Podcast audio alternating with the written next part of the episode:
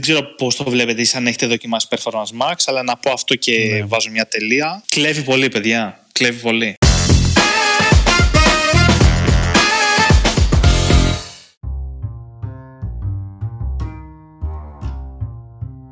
Καλησπέρα. Digital Jam, επεισόδιο 118. Είμαι ο Δημήτρης Ζαχαράκης, μαζί μου ο Δημήτρης Καλετζής. Καλησπέρα. Και παραδίπλα μας είναι ο Σταύρος Οδωράτος από το growdigital.gr. Γεια σας παιδιά, πάμε να σαρώσουμε. Ξέρετε εσείς. Και γιατί είναι ο Σταύρος σήμερα εδώ, γιατί έχουμε newsfeed by Grow Digital και έχουμε να πούμε για επικαιρότητα, καυτά νέα καυτά σαν τα hot dog, αυτά τα βρώμικα εκεί πέρα που παίρνουμε, παίρνει ο Σταύρος από την Πυραιός. Στη χαμοστέρνα, κάτω. Α, εκεί πας. λοιπόν, ε, καυτά νέα λοιπόν γύρω από το digital marketing. Πάμε να πούμε θέματα τα οποία θα προκαλέσουν συζητήσεις, θα απασχολήσουν. Πάμε να πούμε θα, πούμε, έχουμε... θα γίνουν hashtag, hashtag, θα γίνουν hashtag στις πλατφόρμες. Μπράβο. Έχουμε, να σου πω καταρχήν, έχεις θέματα σήμερα για NFT ή για Metaverse; Ή για Web 2.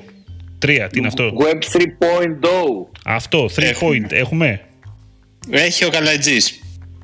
Έχω δε, κάλφι. Δεν πάμε πουθενά, δεν πάμε πουθενά χωρίς αυτά. δεν πάμε, δεν πάμε. Τέλος πάντων. Κάτσε, γιατί ναι, θα τα πούμε μετά, γιατί τα έχω, τα έχω πάρει τώρα τελευταία. Όχι, μετά, μετά. Μ' αρέσει, μ' αρέσει. Για πάμε, για πάμε. Καλά ξεκίνησες. Ξεκινάμε δηλαδή.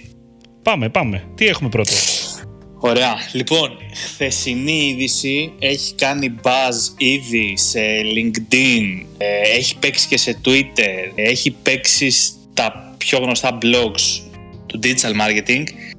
Ανακοίνωσε η Google 16 του μήνα ότι θα κινηθεί ουσιαστικά στα βήματα της Apple πάει να φέρει αλλαγές που χτυπάνε στο privacy και πιο συγκεκριμένα στο cross-app tracking. Τι σημαίνει αυτό τώρα; Ε, αν το Facebook έχασε περίπου, πρόκειται να χάσει 10 δισεκατομμύρια λόγω των αλλαγών της Apple σε privacy, καταλαβαίνουμε τι θα γίνει εάν πάει η Google και εφαρμόσει τη... ακριβώς τα ίδια πράγματα. Ακόμα δεν είναι, δεν είναι ξεκάθαρο ε, πότε θα λανσαριστούν αυτές οι αλλαγές, δηλαδή ακόμα έδωσε μια διετία, ας το πούμε, ε, αλλά βλέπουμε ότι πλέον πάμε σε μια λογική ότι δεν γίνεται τίποτα track. Όποια αγορά προκύπτει μέσω από εφαρμογές στα κινητά μας, είτε είναι, είτε είναι iOS, είτε είναι Android, δεν θα καταγράφεται τίποτα. Μέχρι τώρα, λόγω και των αλλαγών που έφερε η Apple, έχουμε αυτό το πρόβλημα στα iOS. Έτσι. Opt-out κτλ. Τα έχουμε συζητήσει πολλές φορές. Και εδώ, πλέον όμως θα δούμε αυτό να γίνεται και σε Android. Δηλαδή, Φανταστείτε και οι χρήστε των Android να κάνει opt-out το 80% που φαντάζομαι περισσότεροι θα χρησιμοποιούν Facebook, Instagram και ενδεχομένως να κάνουν αγορές κτλ. Στο τέλος τη ημέρας δεν θα βλέπουμε τίποτα. Αυτό είναι το. Υπέροχα. υπέροχα Αυτό είναι νέα, το, το πρόβλημα. Ναι. Υπέροχα, να, νέα, να, ναι. Πούμε λίγο, να πούμε λίγο το. Υπάρχει ένα παρασκήνιο ότι όλο αυτό της Google υπάγεται στο Privacy Sandbox το οποίο είναι ένα project το οποίο τρέχει αρκετό καιρό βασικά. Δεν θυμάμαι πόσα. Πρέπει να είναι χρόνια. Τώρα το σκέφτομαι. Δεν, ξέρω, δεν είναι σίγουρα πάρα από χρόνο. Ήταν ένα project αρχικά το οποίο αφορούσε την κατάργηση του third party cookies, αλλά του web γενικότερα, όχι των Android αποκλειστικά. Οπότε εκεί πέρα πρακτικά δουλεύανε προγραμματιστές από όλο τον κόσμο. Ήταν μια έτσι σαν λέμε ένα open source hackathon event ας πούμε ρε παιδί μου το οποίο πρακτικά μαζεύανε, καλά βασικά ήταν σαν να είχε στήσει μια ε, μια μικιό ερευνητική η Google θα σου έλεγα εγώ για να μαζέψει τέτοιο έρευνα, τσάμπα. Λοιπόν, να βρουν ρε παιδί μου έναν τρόπο το πώς θα είναι το web, πώς θα είναι το ίντερνετ την επόμενη μέρα με λιγότερο tracking και κυρίως με πιο πολύ μεγάλη ασφάλεια για τον χρήστη και στα δεδομένα του κτλ. Και, και πώς θα δουλέψει όλο αυτό την επόμενη μέρα. Και πάνω σε αυτό τώρα πρακτικά κούμποσαν και το κομμάτι του Android. Ήρθε και αυτό, οπότε να μπει. Στη πράξη... Α, ε, ακριβώς. Ναι, στη πράξη έχει, έχει ενδιαφέρον ότι προφανώς περιμένουμε ακόμα να μάθουμε για το sandbox. Ε, ακόμα και για το web. Δηλαδή για το web δεν έχει βγει ακόμα το τι θα γίνει. Δεν έχει βγει. Υπάρχουν πράγματα δηλαδή, άμα κάποιος είναι προγραμματιστής και καταλαβαίνει να πάει να διαβάσει, μπορεί και να καταλάβει κάτι. Εμείς ακόμα δεν τα έχουμε δει, τουλάχιστον το τι, ποιο είναι το σχέδιο. Ε, εγώ διάβαζα χθες με αφορμή και το άρθρο αυτό ότι υπάρχουν πρακτικά νομίζω 4 ή 5 έχουν βγει τρόποι, project ας πούμε τώρα, βασικά projects είναι πρακτικά, τα οποία έχουν προκριθεί από αυτή τη διαδικασία, τα οποία έχουν τώρα το Γενάρη περάσανε σε στάδιο testing για να δούνε ρε παιδί μου άμα δουλεύουν αυτοί οι τρόποι σαν να λέμε. Και περιμένουμε πρακτικά. Τώρα φαντάζομαι ότι σε αυτό το concept όλο που συζητάμε θα υπαχθεί τώρα και το Android και θα περιμένουμε και για το Android δηλαδή μετά. Θα έχει ενδιαφέρον, δεν μπορώ να σου πω.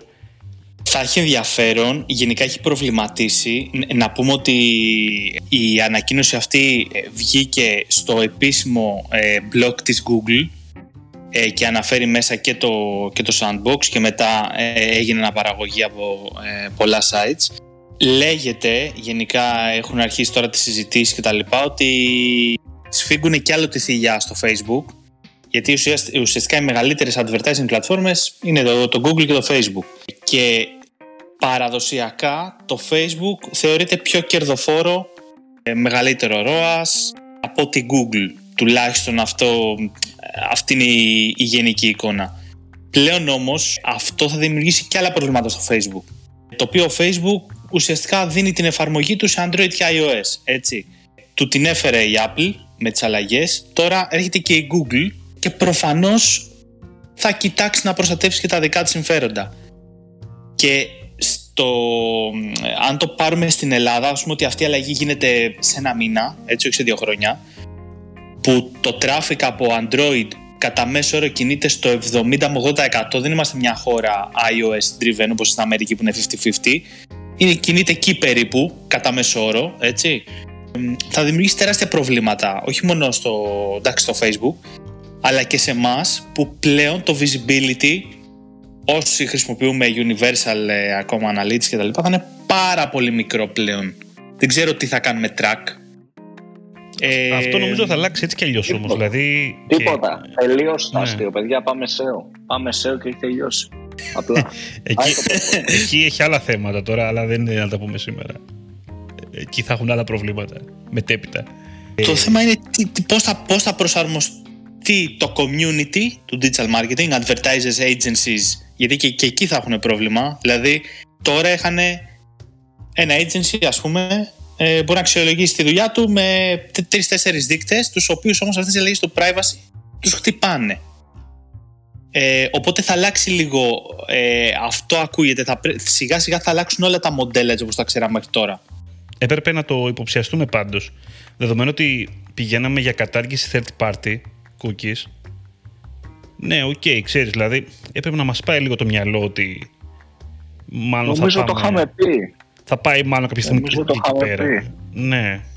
Δηλαδή τα πρώτα επεισόδια που είχαμε λύσει για τις αλλαγές της Apple νομίζω ότι είχαμε πει ότι είναι θέμα χρόνου και η Google και στο Android στις αλλαγές. Είσαι και futurist, και... είσαι και futurist εσύ. Εντάξει, το έχω ρε παιδί. Λοιπόν, γενικά πιστεύω όντως ότι ήταν αναμενόμενο. Το είχαμε πει και σε ένα podcast έτσι παλαιότερα ότι περιμένουμε μια αντίστοιχη κίνηση και από την Google. Έχω πει εγώ πολλές φορές ότι έχουμε πάει κοινωνικά γιατί αυτό, όλες οι αλλαγές αυτά στο privacy έχουν να κάνουν και με την κοινωνία.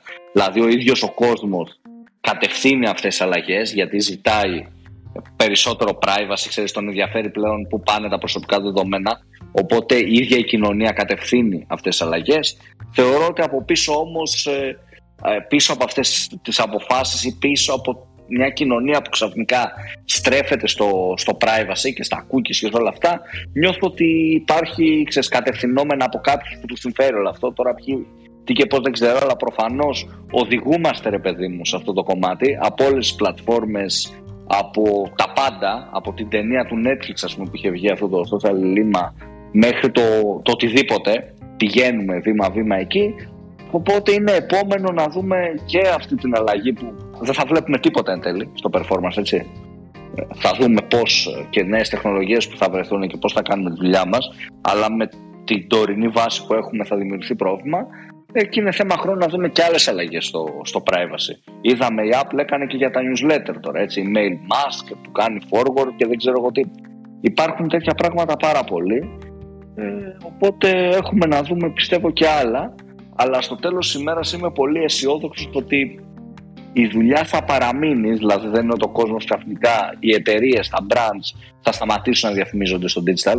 Από τη στιγμή που ο κόσμος είναι στο digital και περνάει εκεί χρόνο, όσο ο κόσμος περνάει το χρόνο του στο digital, τόσο και οι εταιρείες και τα brands θα συνεχίσουν να διαφημίζονται εκεί. Ε, νομίζω απλά ότι πάμε λίγο και στο περισσότερο traditional marketing. Π.χ. έκανα διαφήμιση στην τηλεόραση, ήξερα κατά προσέγγιση πόσοι με είδαν, αλλά δεν είχα ιδέα τι κάνανε μετά. Μπαίνουμε ρε παιδί μου σταδιακά σε ένα τέτοιο κομμάτι ότι είδε το άντο άλλος, το κλίκαρε κιόλας, αλλά μετά χάνω λίγο το path του. Προς το παρόν τουλάχιστον. Ναι. Νιώθω ότι είναι εταιρείες μεγαθύρια και το Facebook και η Google οπότε κάπως δεν θα βρουν τη λύση. Αυτό έχω στο μυαλό μου, τώρα μπορεί να κάνω και λάθος αλλά νιώθω ρε παιδί μου ότι η λύση στο τέλος της ημέρας θα βρεθεί δεν ήρθε το τέλος του κόσμου ε, πρέπει σίγουρα όμως να είμαστε έτοιμοι να κάνουμε adjust, να προσαρμοστούμε στις νέες αλλαγές που ήρθαν και που θα έρθουν. Αυτό. Ναι, σίγουρα. 100% θα βρεθεί λύση. Δηλαδή δεν μπορώ να πιστέψω ότι η Google τρελάθηκε. Κατάλαβες. Σε τελική και αυτή θέλει να δουλέψει.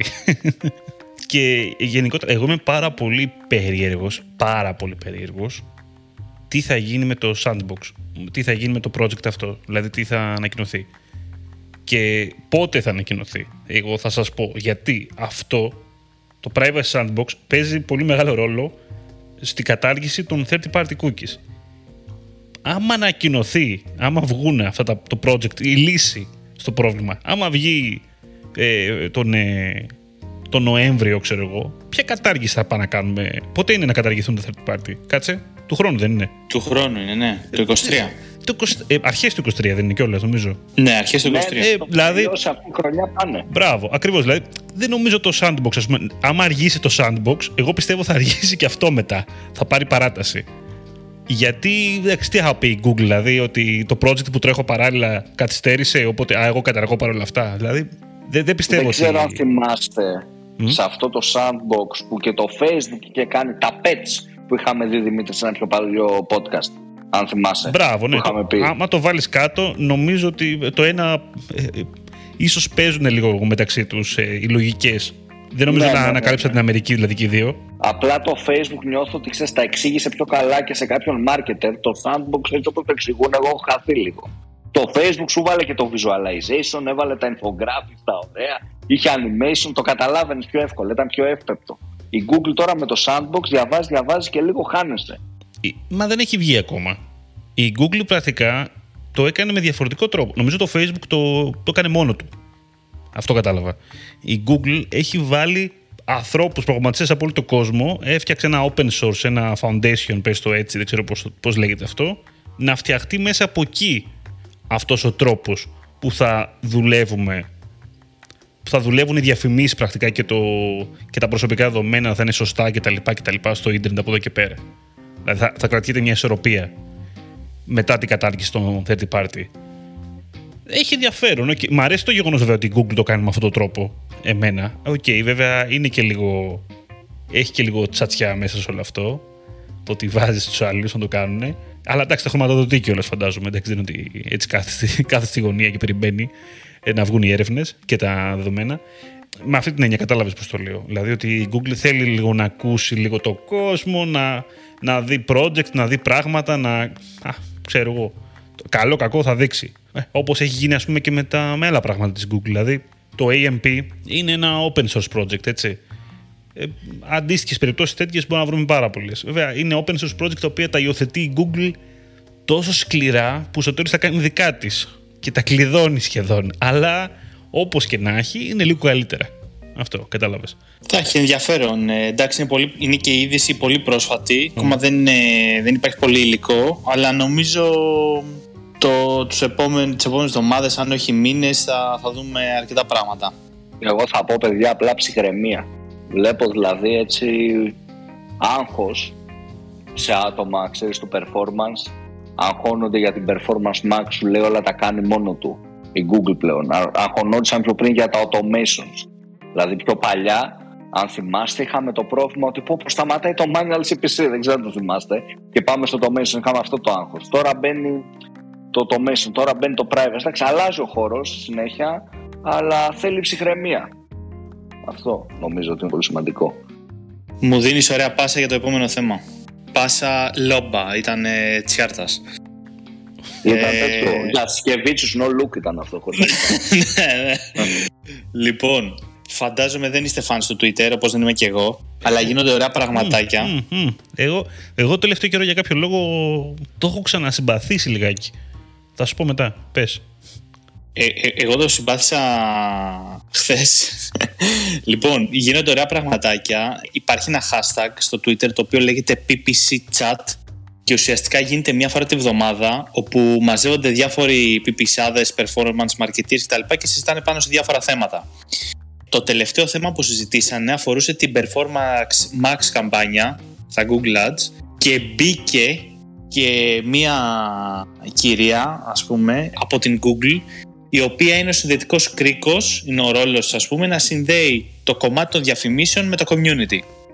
Και συζητήσανε πάνω στο Performance Max και ε, ουσιαστικά υπήρχε ένα Q&A, μπήκανε πάνω από, πάνω από χίλια άτομα ε, σε αυτό το chat και ουσιαστικά υπόθηκαν ε, κάποια πράγματα και ε, εκφραζόντουσαν ανησυχίες και διάφορα σχόλια και αντίστοιχα η τύπη αυτή απαντούσε εκ μέρους της Google.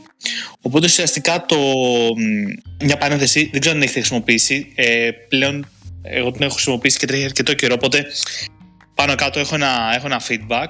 Πολύ συνοπτικά, αυτό που ουσιαστικά κυριάρχησε στο, στο chat αυτό ήταν ότι δεν τη συμπαθούν. Το, το community δεν το έχει συμπαθήσει και πολύ. Και η κύρια αιτία είναι ότι δεν υπάρχει ευελιξία σε keyword exclusions, content exclusions, targeting bid modifiers κτλ.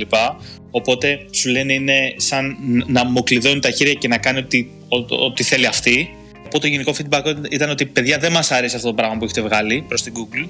Όμως την έχουν δοκιμάσει σχεδόν όλοι, το adoption rate είναι πολύ μεγάλο αλλά είναι λογικό. Επίσης δεν αρέσει κανέναν ότι πάει μόνη της και φτιάχνει βιντεάκια και τη, τη δείχνει ουσιαστικά φτιάχνει ε, η, καμπάνια δικά της υλικά και τα προμοτάρει και έχει δημιουργηθεί πολύ μεγάλο θέμα σε αυτό και δεν υπάρχει δυνατότητα να κάνεις exclude κάποιο placement π.χ. να πεις ότι δεν θέλω να δείχνω στο YouTube ε, κάτι να πιάσεις τα άλλα κανάλια και ε, επίσης δεν, δεν υπάρχει δυνατότητα να δουλέψει κάποιος σε Google Editor σε Google Ads Editor, την Performance Max καμπάνια. Άλλο ένα σχόλιο. Ναι, δεν μπορείς ακόμα. Σωστά. Δεν μπορείς, όχι, όχι, όχι, δεν μπορείς. Και γενικότερα σχολιάστηκε πάρα πολύ το κομμάτι του overlap. Δεν είναι ξεκάθαρο δηλαδή ποια, ποιο είδος καμπάνιας έχει προτεραιότητα απέναντι στην Performance Max. Τώρα, τι είπε η Google. Εγώ νομίζω ε, δεν έχει κανένα. Κι όμως υπόθηκαν ότι υπάρχουν priorities. Τα βγάλανε στη φόρα. Δεν ξέρω κατά πόσο ισχύει. Ε, αλλά το έχουμε σε screenshot, οπότε άμα δεν θα δεν κάνουμε μηνύσεις στην Google. Λοιπόν, τι είπε η τύπησα, είπε ότι ε, η επόμενη έκδοση του Google, του Google Ads Editor θα υποστηρίζει Create και Edit Performance Max καμπάνια. Λανσάρεται σε λίγο καιρό Content Exclusion για αρχή μόνο. Τέλειο. Ε, ναι, το keyword ακόμα δεν έχει, δεν, δεν σχολιάστηκε. Και όσον αφορά το κομμάτι του, του overlap, υπόθηκε ότι ουσιαστικά οι search καμπάνιες που κάνουν trigger ένα exact keyword παίρνουν προτεραιότητα έναντι της performance max. Οπότε σου λέει ότι για, για να μην κάνει βάλει την branded καμπάνια με performance max θα την έχεις μόνο exact keywords ώστε να παίρνει, παίρνει προτεραιότητα. Ναι, ναι, ναι. Τρελό, ε, τρελό, τρελό αυτό βασικά τρελό αλλά και ταυτόχρονα δομικά ενδεχομένως να είναι λάθος. Γιατί ξέρεις, θα χάνεις κάποια keyword. Τώρα εξαρτάται και το brand. Ναι, εντάξει, okay, δεν είναι all exact. Πόσο ε, Αυτό, αυτό είναι το case. Ε. Και δόθηκε ας πούμε υπόσχεση ότι έχει ληφθεί το feedback, είναι ξεκάθαρο και ότι θα δουλέψουν να... Ε, δεν θα χαλάσουν την ευελιξία της γιατί βασίζεται σε αυτοματισμούς και δεν θέλουν να το πάρουν πίσω αλλά θα δουν τι μπορεί να δώσουν στο community για να διευκολύνουν κάπως τα πράγματα. Εγώ δεν πιστεύω ότι θα κάνουν τίποτα. Ε, δεν ξέρω πώς το βλέπετε, αν έχετε δοκιμάσει Performance Max, αλλά να πω αυτό και ναι. βάζω μια τελεία. Κλέβει πολύ, παιδιά. Κλέβει πολύ. το είχαμε ναι, ναι συζητήσει ναι, κάποια άλλη στιγμή. Το αλλά... είχαμε πει νομίζω τότε το Νοέμβρη-Δεκέμβρη, πότε είχαμε ξαναπεί γι' αυτό. Ναι, ναι. Κλέβει πολύ και διαστρεβλώνει πολύ την εικόνα. Δηλαδή, τώρα ο Καλατζής μπορεί να μας πει που είναι και σε agency, αλλά ε, παλιά ας πούμε υπήρχαν πελάτες που είτε θέλανε είτε δεν θέλανε να, με, να τους δίνεται, να περιλαμβάνει την branded καμπάνια μέσα στο γενικότερο report. Τώρα όμως που η, η Performance Max καμπάνια κλέβει, αλλοιώνει τα νούμερα. Δηλαδή κλέβει από την brand και δείχνει ότι το account πάει καλύτερα, ας το πούμε. Αυτό έχω δει εγώ. Περιμένουμε να δούμε τι θα βγάλει Google. Εντάξει, παίρνει και εγώ αυτό έχω παρατηρήσει σε πάρα πολλά accounts. Παίρνει πολύ και από branded terms, παίρνει πάρα πολύ και από τα low hanging fruits του παιδί μου που ενδεχομένως να ερχόντουσαν έτσι κι αλλιώς. Αλλά ξέρεις, νιώθω ότι αυτό το κομμάτι το έκανε έτσι κι αλλιώς π.χ. το Facebook Δηλαδή dynamic remarketing και οι remarketing καμπάνιες πολλές φορές σου δείχναν νερό, ας πούμε στην πράξη δεν το έφερε η διαφήμιση. Ήταν πελάτες που γινόταν έτσι και αλλιώς πελάτες. Ή σε εταιρείες που βάζουν τηλεφωνικές παραγγελίες, ας πούμε, θα σου πω, και τις περνάνε μέσα οι ίδιοι τις τηλεφωνικές. Σου δείχνει το Facebook ROAS 40-50 και είναι προφανώς ο ένας κυριούλης που είδε το remarketing και δουλεύει στην εταιρεία και περνάει τις τηλεφωνικές παραγγελίες. Δηλαδή το έχουμε δει πολλές φορές αυτό. Οπότε, οκ, το, ότι, το ότι κλέβει μπορείς να το καταλάβεις υπό την έννοια. Έτρεξα τον Φεβρουάριο, το μισό μήνα τις πρώτες 15 μέρες η MySite μου έκανε τζίρο, δεν ξέρω, 10 χιλιάρικα, ας πούμε, η μπραντική καμπάνια. Μετά άνοιξα μία Performance Max, η μπραντική μου έκανε 7 χιλιάρικα και η Performance Max μου έκανε άλλα 10. Αν μου έκανε η μπραντική 1000 και η Performance Max άλλα 9, μάλλον δεν με συμφέρει.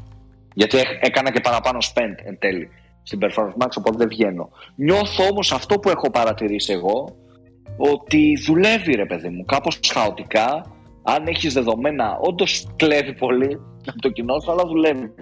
Τα αποτελέσματα είναι καλά. Έχω δει και accounts τα οποία είναι από αυτά ρε παιδί μου τα challenges που δεν σου πάνε καλά, ξέρεις, που είναι δύσκολα accounts, να τρέχει η performance μας, να πάει καλά. Θεωρώ πως ε, είναι μια λύση τύπου στα shopping. Μια καλή απάντηση που δεν γίνεται, θεωρώ δεν γίνεται να τα τρέχεις και τα δύο μαζί. Αν έχεις δηλαδή smart shopping με όλα τα προϊόντα και κάνεις και performance max υπάρχει conflict και η shopping θα σταματήσει να δουλεύει δεν ξέρω αν το έχετε δει και εσείς αυτό το κομμάτι νιώθω ότι είναι έτσι μια, μια εξέλιξη της shopping που κάνει παραπάνω πράγματα και υπάρχει σε παραπάνω πλατφόρμες αυτό τώρα σε search επίπεδο πώς να δουλέψει ρε παιδί μου, δεν ξέρω, δεν, δεν το βλέπω λειτουργικό. Στα υπόλοιπα, OK. Okay. Αν εξαιρέσεις τα βιντεάκια που φτιάχνει από μόνη της με προϊόντα και τέτοια και μουσικές και σε μουσικά σανσέρ αυτή που έχει. Οπότε δεν τρελαίνομαι. Δηλαδή σου χαλάει και το brand. Θεωρώ ότι πρέπει να υπάρξει επιλογή. Μην μου δημιουργήσεις αυτόματα asset, γιατί εγώ σαν brand θέλω να δείχνω συγκεκριμένα πράγματα. Κατά τα άλλα μου αρέσει. Okay. Γιατί όχι, θα σου πω. Από το να έχεις ξεχωριστή discovery, ξεχωριστή shopping και ξεχωριστή δεν ξέρω τι, πέτα όλα τα assets του σε μια καμπάνια, άσε την Google να κάνει αυτό που ξέρει να κάνει, ο αλγόριθμος θα βελτιστοποιείται μέρα με τη μέρα και, και γιατί όχι, κάπως έτσι. Ναι. Κοίτα, και εγώ πάντως έχω ε, παρόμοια πράγματα θα πω με το καλέτζι. Από τη μία, ναι, φαίνεται ότι δουλεύει. Σίγουρα κλέβει, OK. Okay. και αυτό αισθάνομαι παράλληλα όμως ότι η Performance Max ξέρεις, είναι ακόμα λίγο σαν να μην έχει σαν να μην έχουμε φτιάξει ακόμα τον τρόπο που θα τη χρησιμοποιούμε στο λογαριασμό. Δηλαδή είναι σαν η Google θέλει να κάνει την Performance Max για τα πάντα αλλά παράλληλα δεν μπορείς να την έχεις για τα πάντα. Χρειάζεται να έχεις και ας πούμε, την brand, γιατί μπορεί να τη χάσει την brand, ξέρω εγώ, ένα τέτοιο, ένα keyword. Αυτό, δηλαδή, εμένα αυτό με μπερδεύει λίγο, που έχει κάνει η Google τώρα.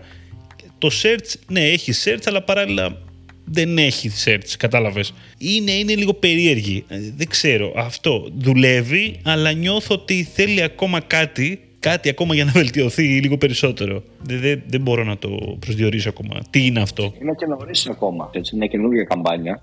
Οπότε πιστεύω θα δούμε πολλά πράγματα. Δηλαδή, σκέψου μέχρι πριν δύο εβδομάδες δεν την έβλεπε καν το, το Data Studio. Δεν την αναγνώριζε. Το report μέσα, Α, το, το spend ας πούμε και το income δεν το έβλεπε. Τώρα πρόσφατα, πριν κάποιε εβδομάδες μας την βάλανε. Οπότε έχουμε ακόμα να δούμε. Είναι μια καλή λύση για τους πελάτες που τρελαίνουν και λένε: Εγώ τα μπραντικά terms δεν τα θέλω. Δεν είναι τζίρος, αυτό είναι το brand μου. Του πετάς μια performance max και τον μπερδεύεις. Καλησπέρα. Τι θα σου πει. Καλ Δηλαδή, tips. βοηθά- Καλ, καλ tips. Καλ tips, καλ tips. Πώς θα ξεγελάσεις το πελάτη; Αυτό πε- το, είχα κάνει, το είχα κάνει εγώ αυτό παλιά. Πριν που όχι, τέσσερα χρόνια πώς ήταν αυτό. Πολύ παλιά. Είχα ρε παιδί μου ένα, ένα account freelance που μου έλεγε συνέχεια My site είναι αυτό, δεν μετράνε. My site είναι αυτό, είναι το brand του, δεν μετράει, δεν μετράει. Λέω τι να κάνω, τι να κάνω. Του φτιάχνω μια smart, ε, smart search, αν θυμάστε. Αυτή μια αυτοματοποιημένη που είχε βγάλει η Google. Του φτιάχνω μια smart search DSA. και. ε, όχι, όχι, smart search λέγεται Α, το πολύ παλιά τώρα αυτό, δεν ξέρω. Όταν δημιουργούσες Google Ads account, υπήρχε το Google Ads το κανονικό για προχωρημένους και υπήρχε το εύκολο. Για αρχάριους. το, Δεν εξ, θυμάμαι το πώς λεγόταν. express λες ρε εσύ. Express, ναι, Α, ακριβώς. λέω κι εγώ. Το- Ε, Λέω πιο smart. Όχι, θα σου πω. Με κόλλησες. όχι, όχι, όχι. Smart, campa- smart campaign λέγεται. Ε, η καμπάνια, το, ό,τι έκανε το Express τέλος πάντων, το φέραν σε καμπάνια. Αυτή η καμπάνια είναι smart campaign. Υπάρχει και τώρα, smart search. Νομίζω έτσι λέγεται. Αυτή και είχα κάνει λοιπόν μια smart search καμπάνια, η οποία παίρνει πάρα πολύ από μπραντικά terms. δηλαδή, τύπου το 80% της καμπάνιας βασίζεται σε μπραντικά terms. Του τη φτιάχνω και του λέω, οπ, τι έγινε. Τώρα έχουμε τη smart μας φαίνεται και δεν το καταλάβω. Καλ tip νούμερο 2 σήμερα. Το, το, το, το jump. Πυρο- Πυροβολάει. Πάντως, ε, ε, διάβαζα λίγο τα, τις ερω- τα σχόλια, δηλαδή αν πατήσετε στο Twitter PPC chat θα τα, θα τα δείτε. Πολύ εύστοχο, μια πολύ εύστοχη ερώτηση, αν δεν κάνω λάθος, ήταν, από, ήταν μια, ένας τύπος από την ομάδα International Colgate. Μα, Στην Αμερική πρέπει να είναι located, εν πάση περιπτώσει, και ρώτησε ότι ας πούμε εμείς τρέχουμε μια performance max καμπάνια και θέλουμε να βγάλουμε ένα τηλεοπτικό. Έχουμε μια τηλεοπτική καμπάνια στην τηλεόραση, θέλω να παίξουμε YouTube. Με αναγκάζεις, της λέει, να κλείσω όλη την performance max. Γιατί δεν θέλω να εμφανίζει βλακίε στο YouTube. Και έχει δίκιο. Ναι, έργα μου, το Ναι, έχει ναι. δίκιο. Δηλαδή, αν κάποιο brand ε, θέλει να παίξει συγκεκριμένα πράγματα, συγκεκριμένα assets, συγκεκριμένη καμπάνια ή επικοινωνία και να, να, να είναι αυτή η κύρια επικοινωνία, δεν μπορείς να έχεις performance max. Γιατί θα σου θα στα ανακατέψει, ας το πούμε. Δεν θα είναι consistent. Πάντως, Είναι το brand, αυτό που είπα πριν. ναι. Αν έχεις brand που επικοινωνεί με συγκεκριμένο τρόπο, το να σου φτιάξει ένα asset, ένα βιντεάκι performance max, είναι ανεπίτρεπτο. Γιατί εγώ έχω το brand μου και επικοινωνώ με συγκεκριμένο τρόπο, κατάλαβες. Δεν γίνεται να μου πετάξεις απλά ένα βίντεο με τυχαία μουσική και τυχαίες εικόνες που σου έχω δώσει και να το προβάλλω εγώ στο YouTube και να πληρώνω γι' αυτό. Είναι αδιανόητο στο δικό μου το μυαλό. Για brands, έτσι. Άλλο ένα μικρό e-shop που δεν έχει branding, δεν ξέρω εγώ τι. Για μεγάλα brands που έχουν επενδύσει στο brand τους, στην εικόνα τους, το να έχουν συγκεκριμένο tone of voice, στο να έχουν συγκεκριμένα γραφιστικά συγκεκριμένα βίντεο, είναι ανεπίτρεπτο να σου φτιάξει κάτι το AI ό,τι να είναι και να μην έχεις δυνατότητα να το κάνεις turn off αυτό. Μου φαίνεται ακραίο. Εγώ πάντως οφείλω να πω ότι αν υπάρχει κάτι θετικό σε αυτό, ξέρεις ότι είναι τόσο κακή στα θέματα brand, είναι ότι δίνει, χαρίζεται λίγο στους πιο μικρούς με αυτόν τον τρόπο. Γιατί ένα μεγάλο brand, ξέρεις, που θα μπορούσε να την πάρει, ας πούμε, να βάλει budget, να βάλει και να τρέχει εκεί πέρα, να γίνει χαμός, δεν μπορεί να το κάνει τόσο πολύ με μεγάλη ασφάλεια. Αυ- Ξαφνικά, έτσι. Ενώ ένας μικρότερος, εντάξει, οκ, κατάλαβες, μπορεί να το, μπορεί να το ρίξει. Τίποτα, ο μικρότερος θα αφήσει μια performance max μέσα στο account και τελείωσε. Και δεν θα έχει άλλες καμπάνια. Ναι, θα Και πωλήσει, θα πωλήσει και τον manager που έχει, δεν χρειάζεται τίποτε. Τελείωσε. τελείωσε. Αυτό το είναι. Ο ΑΕΔ. Δεν ξέρω, έχ- έχετε παρατηρήσει ότι οι search καμπάνιες έχουν σταματήσει να αποδίδουν εκτός κι αν παίξει τύπου target CPA έχω ιστορικότητα και μου το φέρνει ok αλλά όλα τα άλλα σαν να έχουν σταματήσει να αποδίδουν τύπου max conversion Τα, πα, με πα, το πα, που πα. πατάς αυτή την επιλογή με το που πατάς την επιλογή maximize conversion είναι, είναι σαν να, σαν σου- να ανεβάζεις το CPA 400% με το που το επιλέγεις έτσι. Τι, Ναι, δεν, είναι γι' αυτό, ε, δεν είναι γι' αυτό το λόγο το maximize conversion; Σου Καλά, αυξάνει τα δεν σου λέω conversions; τα- Ρε, χωρίς να νομίζω- λαμβάνεις το κόστος. Νομίζω ότι είναι κανονικά maximize CPA λέγεται. Ναι, κάτι τέτοιο. Το maximize clicks καλά δεν το συζητώ. Δεν το συζητώ. Εγώ μόνο target ROAS, παιδιά, με αυτό κινούμε. Enhanced, enhanced CPC, δεν το, καλά το enhanced CPC άλλο τσίρκο. Βάζεις ένα, ξέρω εγώ, CPC μέχρι ένα ευρώ. Βλέπεις μέσω CPC 3,5. Καλησπέρα. Δεν είναι. Ή παίζεις target CPA ή παίζεις target ROAS. Target ROAS πλέον φαντάζομαι σε e-commerce. Δεν έχεις άλλη επιλογή. Δηλαδή νιώθω ότι όλα τα άλλα απλά δεν δουλεύουν σε σετ. Τι να πω, μπορεί να κάνω εγώ λάθος. Ότι αυτό που ε, μπορεί η Google να σου διπλασιάσει το κόστος για κάποιες μέρες αλλά στο τέλος του μήνα να θα έχεις πληρώσει αυτό που έχεις προβλέψει το ξέρετε έτσι; Ναι. Ναι, ναι. και αυτό ό,τι να είναι Καλά, Δεν στο, θέλετε- στο, target, στο target CPA μπορεί και να έχεις βάλει 1000 ευρώ την μέρα και να μην στα. Ναι, σου κάνει- ναι, ναι. Καναλώνει και 2 ευρώ τη μέρα, έτσι. Γιατί δεν φτιάχνει το Σωστά. CPA. Να σου πω ότι εμένα αυτό είναι το πράγμα το οποίο γενικότερα πάντα με νευρίασε. Ειδικά στην Google αυτό συμβαίνει πιο πολύ. Ότι μπορεί να βρεθεί σε ένα, μια λογική που να μην ξοδεύει κιόλας. Και να. Κάτσε, εμένα μου αρέσει η λογική. Μου αρέσει, Ε, αυτή. μου Γιατί αρέσει, τι αλλά- λες, σωστά. με αγχώνει, Θέλω κατάλαβες. CPA Με 10 αγχώνει. ευρώ. Θέλω, θέλω CPA 10 ευρώ. Όταν πάει καλά η αγορά και αυτή βλέπει ότι θα μου το φέρει, μπορεί να καταναλώνει και χίλια τη μέρα. Όταν σου λέω ότι δεν τραβάει ρε παιδί μου η αγορά, πιστεύω ότι θα στο φέρω, άσε με. Ας, ας πάω ένα δεκάρικο αυτή τη μέρα. Ναι, εντάξει, οκ, για, τη έτσι ναι. μικρομεσαία, για τη μικρομεσαία επιχείρηση δουλεύει. Για τη μεγάλη επιχείρηση που προτι, προτιμάει να ανανεώνεται το στόκ γιατί έχει και υπαλλήλους που δουλεύουν και logistics από πίσω και, και, και δεν δουλεύει τόσο πολύ. Και επίσης αλλάζει και το κομμάτι, τον τρόπο χρέωσης των agents. Έτσι. Γιατί όταν έπαιζες με ένα flat ε, fee στα 1000 ευρώ, εγώ θα σου παίρνω το 10%, τα 100 ευρώ fee, ας πούμε, λέω μια τρολιά. Τώρα δεν μπορείς να το κάνεις γιατί δεν ξέρεις από πριν αν είναι 1000 ευρώ το budget στην Google. Μπορεί να είναι 1000, μπορεί να είναι και 750, έτσι. Μπορεί να είναι και 1200. Δεν μπορείς να το, το υπολογίσεις ότι θα είναι τόσο με target CPA. Ωραίο. Εντάξει, προφανώς μπορείς να βάλεις όριο, έτσι. Δεν εννοώ. Αλλά δεν ξέρεις πώς θα, πώς θα κάνεις spend. Προλαβαίνω απλά τον τύπο που θα λέει Αδερφέ, μπορείς να βάλεις όριο στην Google, μπορείς να, να ελέγξεις χρεώσει. Εννοώ απλά ότι δεν ξέρεις πόσο θα χρεώνει κάθε μέρα με αυτούς τους αυτοματισμούς, με target ROAS και target CPA. Οπότε είναι δύσκολο να κάνεις prediction για το actual spend εν τέλει. Αυτό ρε, εσύ, αυτό. Εμένα, εμένα αυτό μου, μου τη πάει. Ακόμα. Αμφιταλαντευόμουν αν θα το πω, τελικά θα το πω και δεν θέλω να σχολιά, το σχολιάσουμε. Απλά Όπα. θα το πω. Να μην σχολιάσουμε. Ναι, ναι, θα, θα το πω και δεν θέλω να σχολιάσουμε. Θέλω να πάμε να, να- κατευθείαν μετά στο Calfit. OK. Το Skroutz ε, αύξησε και άλλο τα, τις προμήθειες σε κάποιες κατηγορίες.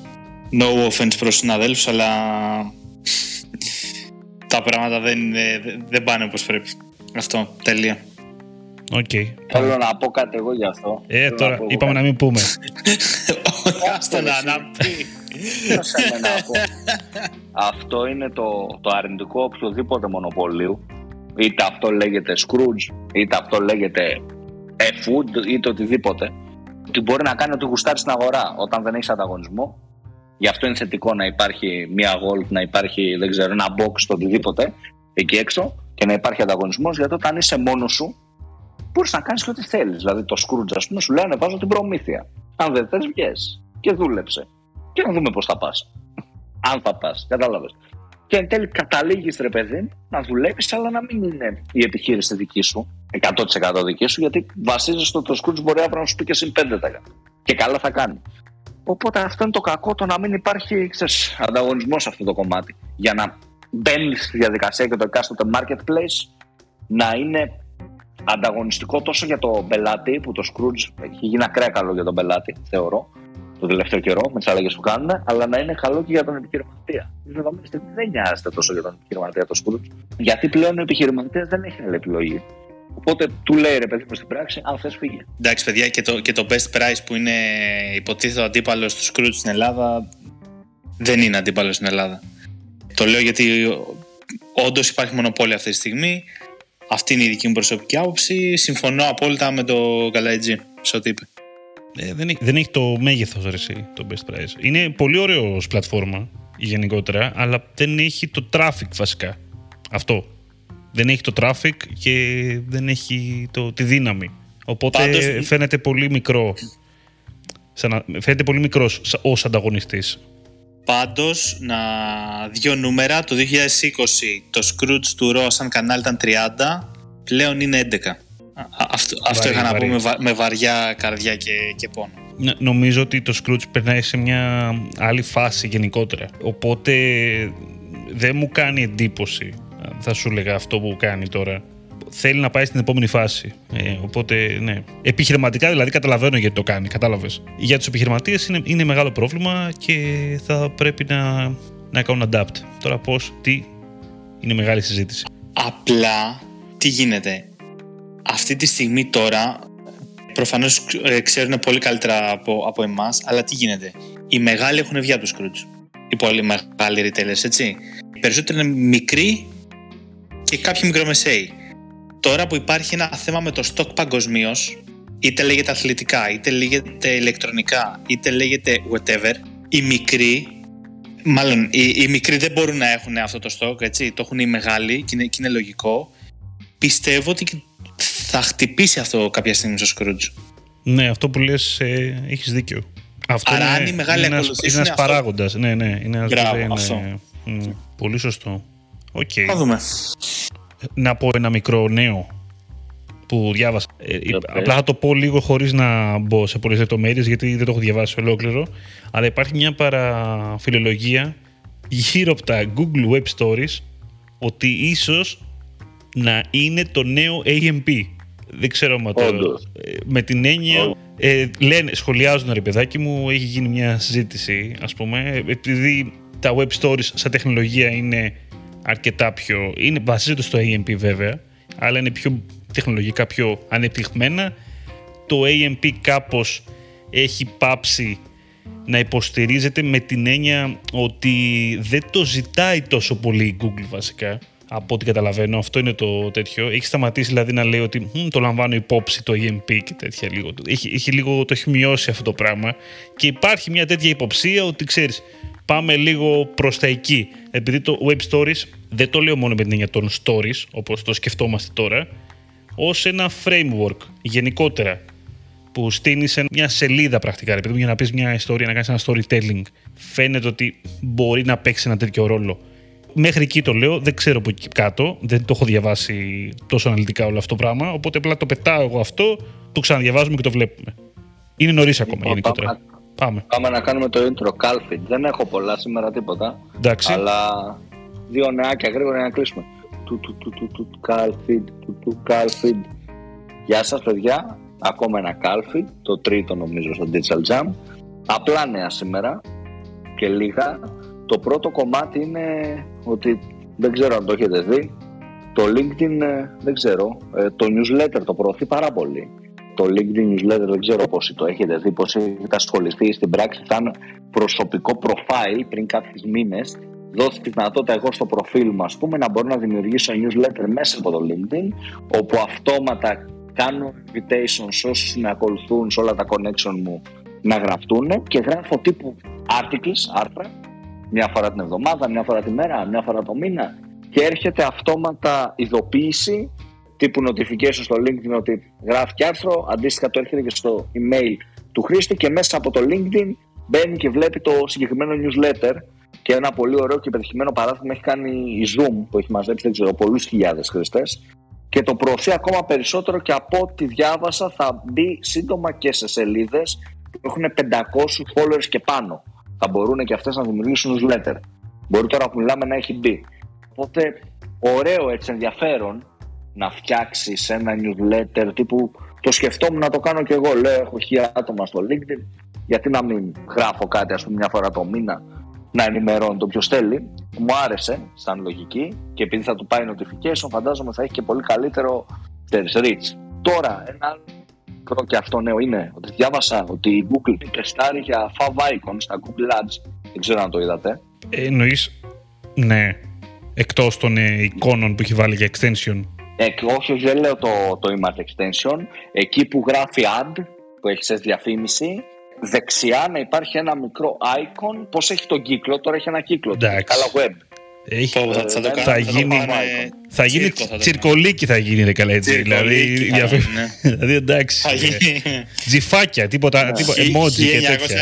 1990. Πω, πω, Ναι, τι ναι. ζω- MySpace. Ναι, είναι Θα λίγο γίνει. περίεργο. Ε, τώρα δεν ξέρω, δεν έχω κάτι άλλο. Performance Max προσθέθηκε στο Data Studio και αυτό έτσι να ένα μικρό και ωραίο νέο. Πολύ καλό, θα σας πω. Ναι, και άλλαξε ισχύει. και το κομμάτι. Ε, το περιμέναμε καιρό, δεν ξέρω, γινόταν συζητήσεις στο Twitter και τέτοια χαμός. Έχω αρχίσει και μπαίνω και εγώ στο Twitter. Έχει ωραία πραγματάκια το Twitter, κάνουν συζητήσεις σχετικά με το performance και τεστ. Οπότε το ζητούσαν πάρα πολύ. Ε, μπήκε επιτέλους, γιατί είχαμε και λάθος δεδομένα. Δηλαδή, όταν έχεις φτιάξει σε έναν πελάτη ένα dashboard και του λέει spend 10 χιλιάρικα, αλλά έχει κάνει 12, ε, είναι λίγο troll. Αυτό υπάρχει ένα πρόβλημα. Οπότε δυνατή η προσθήκη στο Data Studio και στο Data Studio άλλαξε και το κομμάτι των blended data και οι δυνατότητε του έχουν αλλάξει. Έχει προσθέσει νέα πραγματάκια. Μου άρεσε πάρα πολύ το Data Studio σαν product. Σιγά σιγά ε, βελτιώνεται και περαιτέρω. Οπότε ναι. Αυτά. Τι, ο Blend Data τι πρόσθεσε, δεν το πήρα χαμπάρι. Πρόσθεσε και πραγματάκια με SQL, λέει αρκετά πράγματα. Α, οκ. Δεν αύξησε τα data source ακόμα. Νομίζω πως το όχι. Ε, υπάρχει ένα πολύ ωραίο newsletter για Data Studio, datastudio.tips. Ε, με tips εβδομαδιαία πραγματάκια ε, και ναι. Αυτά. Τέλεια, τέλεια, τέλεια. Τέλεια. Πολύ ωραία. Ωραία νομίζω τα Πάμε είπαμε για, και σήμερα. πάμε για μπύρα την Τρίτη. Πάμε για Θα μπύρα κάνουμε την Τρίτη. Ισχύει. live από εκεί, live. Δεν θα κάνουμε live, θα είναι on demand. με τα ευρωκόστος. Pay per view θα είναι. ναι, ναι. Λοιπόν. Λοιπόν, ωραία. Με αυτά τα ωραία νομίζω μπορούμε να, να κλείσουμε για σήμερα. Εγώ να σας πω ότι αυτό ήταν το Digital Jam Podcast το οποίο το ακούτε σε Spotify, Apple Podcast, Google Podcast και όλες τις άλλες πλατφόρμες podcast που υπάρχουν εκεί έξω και στο digitaljam.gr. Συγκεκριμένα σήμερα είχαμε Newsfeed by Grow Digital. Το Grow Digital είναι το site που ενημερώνεσαι για ό,τι έχει να κάνει με το digital marketing. Γιατί, γιατί είναι το νούμερο ένα. Ε; Έτσι. Είναι το νούμερο Σωστός. ένα. Ε, ε, το νούμερο ένα podcast για το digital marketing. Είναι το νούμερο ένα site για την ενημέρωση για το digital marketing. Γενικότερα πιάνουμε πάρα πολύ focus keyword digital marketing και ό,τι έχει δίπλα. Ένα YouTuber ψάχνουμε τώρα. Θα δούμε τι θα κάνουμε. Ε, πρέπει να βγούμε και YouTube, δεν γίνεται αυτό το πράγμα. για Πρέπει, τηλεόραση. πρέπει. Πιστεύω. Εντάξει. Ναι. Τώρα που έχει κουρευτεί ο Καλατζής, να πάμε. Θα κάνουμε και YouTube. Λοιπόν, και Σταύρος Οδωράτος εδώ πέρα. Χαιρετούμε. Χαιρετώ. Ακολουθείτε ε, Facebook, LinkedIn, ε, Instagram και τα αντίστοιχα του Grow Digital θα τα βρείτε στο site του Grow Digital. Εμείς τα λέμε την επόμενη εβδομάδα. Ήμουν ο Δημήτρης Ζαχαράκης, ήταν ο Δημήτρης Καλετζής. Καλή συνέχεια. Καλή συνέχεια σε όλους. Λοιπόν, παιδιά, εγώ κλείνω. Εντάξει. Θα τα πούμε. Τρίτη τελικά θα βρεθούμε.